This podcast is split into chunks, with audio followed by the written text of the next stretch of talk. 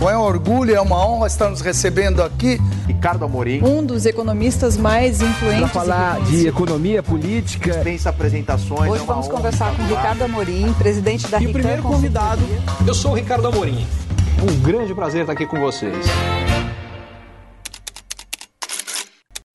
Pelo terceiro ano consecutivo, a economia brasileira deve crescer bem mais do que a maioria esperava ao longo do ano. Em 2021, as projeções de crescimento chegaram a ser por muito tempo de que o PIB cresceria só 3%, ele acabou crescendo 4,5%. Em 2022, as projeções chegaram a ser que o PIB não cresceria quase nada, cresceria só 0,2%. O crescimento foi de 2,9%.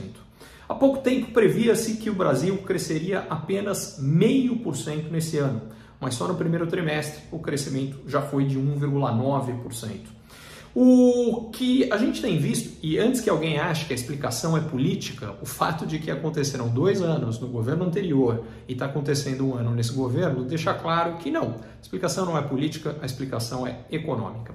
A explicação é a seguinte: a principal é que nós tivemos, por conta da pandemia, estímulos econômicos gigantescos, monetários e fiscais uma parte desse estímulo que veio do lado fiscal veio através de gastos de governo concentrados nos mais pobres, que têm uma propensão a gastar bem maior. A gente teve um aumento importante de renda é, de gente que basicamente gastou essa renda. Por outro lado, a pandemia inicialmente fez com que houvesse um aumento muito grande do desemprego, isso no mundo inteiro. No Brasil ele já era alto, ele ficou mais alto ainda e a consequência é que os salários, por um bom tempo, é, subiram muito abaixo da inflação. A inflação subiu bastante, os salários subiram pouco. E isso barateou o custo de produção, somado a um ganho de produtividade importante que vem acontecendo por conta de desenvolvimentos tecnológicos grandes.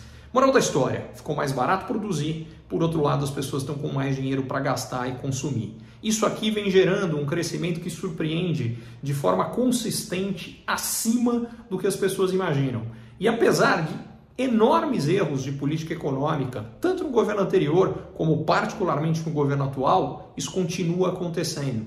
E é importante porque a ultrapolitização de tudo está cegando as pessoas a esses movimentos. E se a gente quer ter projeções mais corretas do que vai acontecer com a economia brasileira, a gente precisa sair dessa polarização que está impedindo as pessoas de ver o que realmente vem acontecendo com a economia brasileira.